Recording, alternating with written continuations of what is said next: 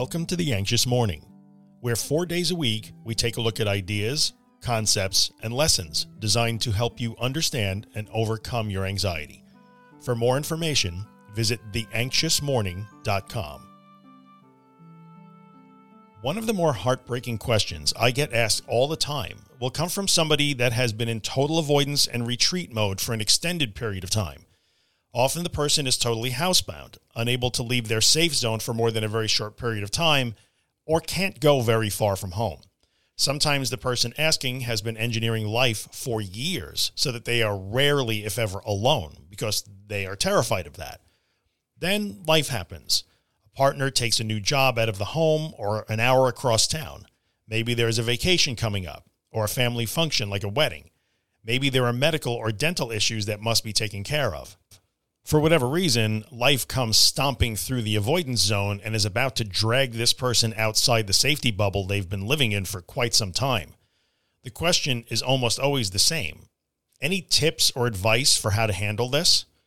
This is a heartbreaking question because while I could answer with some sort of platitude about being a warrior, the fact of the matter is that this is a very challenging situation that will be difficult, and there are no real tips that are going to change that. When you've been in retreat mode for months or even longer, being forcibly dragged out of the bubble is never easy. There's nothing I could say to change that four days before said dragging. This is where avoidance comes back to bite us in the rear. It's not if it will happen, the question is when. We have all been in this position, and many still are. So, the best tip I can offer for how to handle this type of situation is to start interrupting your avoidance today before you are forced to face your fear against your will and on someone else's terms. Because unless you can have a miraculous change of attitude almost overnight, that will not be a productive experience.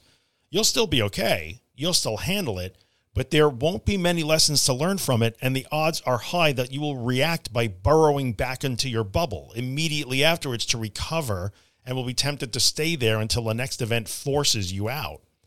When you go willingly toward the things you fear and accept that you are doing it to learn and to uncover your own competence and ability, those experiences become more productive.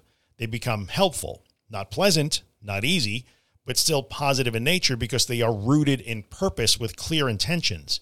You are operating on your own terms. So even when anxiety threatens to wash you out, you have a better chance of recognizing it for what it is, standing your ground, and learning a lesson as a result. But this takes time and repetition and commitment. You can't do this in five days before the wedding you've been dreading for months. Start today. Start intentionally interrupting your avoidance, even when you're sure that you're not ready to do that. Start moving toward that fear that you've been running from for so long. Surf through it on your schedule with some measure of agency and influence in place. It's a far better and more worthwhile use of your time and energy than waiting for the inevitable, than hoping for some miracle to get you through it when it arrives.